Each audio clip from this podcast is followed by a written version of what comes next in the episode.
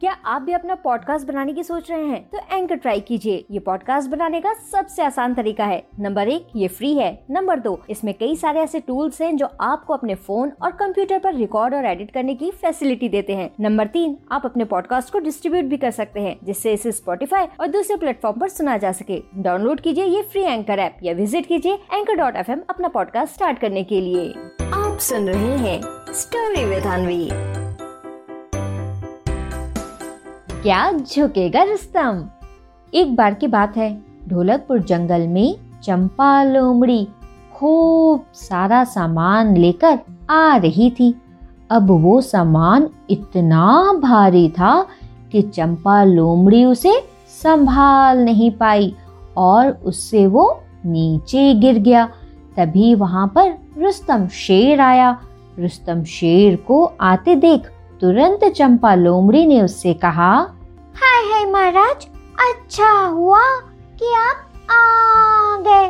देखिए ना, ढोलकपुर बाज़ार से ये सामान लेकर आ रही थी।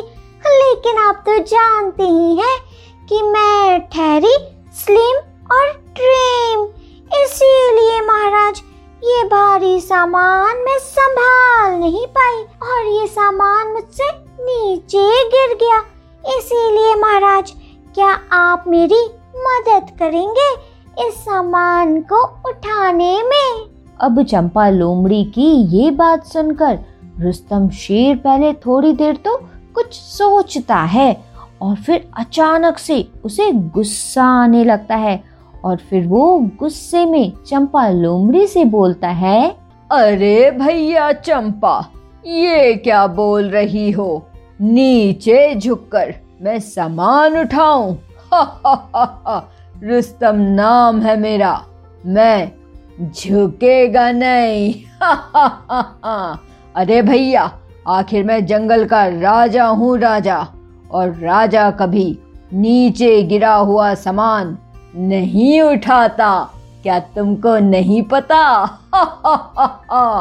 अब रुस्तम शेर चंपा लोमड़ी से ऐसा बोल ही रहा था कि तभी अचानक वहाँ पर ज़ोर ज़ोर से हवा चलने लगती है। साथ ही चारों तरफ़ खूब धूल भी उड़ने लगती है।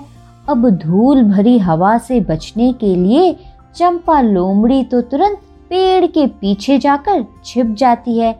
लेकिन रुस्तम शेर अपनी राजा वाली ताकत दिखाने के लिए वहीं खड़ा रहता है और चंपा लोमड़ी को दिखाने के लिए फिर से बोलता है, अरे भैया, इनको देखो जरा। चंपा लोमड़ी पेड़ के पीछे छिप गई हैं। अरे मुझे देखो, कितनी भी धूल भरी हवा आ जाए, मैं यहीं पर ऐसे ही खड़ा रहूँगा। आखिर क्यों? क्योंकि रिस्तम नाम है मेरा। इस हवा के सामने मैं झुकेगा नहीं अब रुस्तम शेर ऐसा बोल ही रहा था कि तभी उड़ता हुआ एक तिनका उसकी आँख में चला गया और फिर रुस्तम शेर तुरंत अपनी आँख से उस तिनके को निकालने की कोशिश करने लगा। लेकिन जब बहुत देर तक वो तिनका नहीं निकला और उसकी आँखों में बहुत दर्द भी होने लगा। तो उसने तुरंत चंपा लोमड़ी को बुलाया। अब रुस्तम शेर के बुलाने पर चंपा लोमड़ी तो उसके पास चली गई और फिर किसी तरह से उस तिनके को भी निकाल दिया। अब तिनका निकल तो गया था, लेकिन तिनके की वजह से रुस्तम शेर की आँख बहुत ज़्यादा लाल हो गई और रुस्तम शेर की आँखों में दर्द भी होने लगा था। तभी रुस्तम शेर को इस तरह से परेशान होते देख चंपा लोमड़ी उससे बोली, हाय हाय महाराज, ये क्या हुआ? अभी तो आप बोल रहे थे कि रुस्तम नाम है मेरा। मैं झुकेगा नहीं। लेकिन आप तो एक छोटे तिनके से ही झुक गए। अब इसके बाद चंपा लोमड़ी की ये बात सुनकर रुस्तम शेर को अपनी गलती समझ आती है कि कोई चाहे खुद को कितना भी बड़ा माने, लेकिन कभी ना कभी उसे एक छोटा तिनका भी झुका सकता है।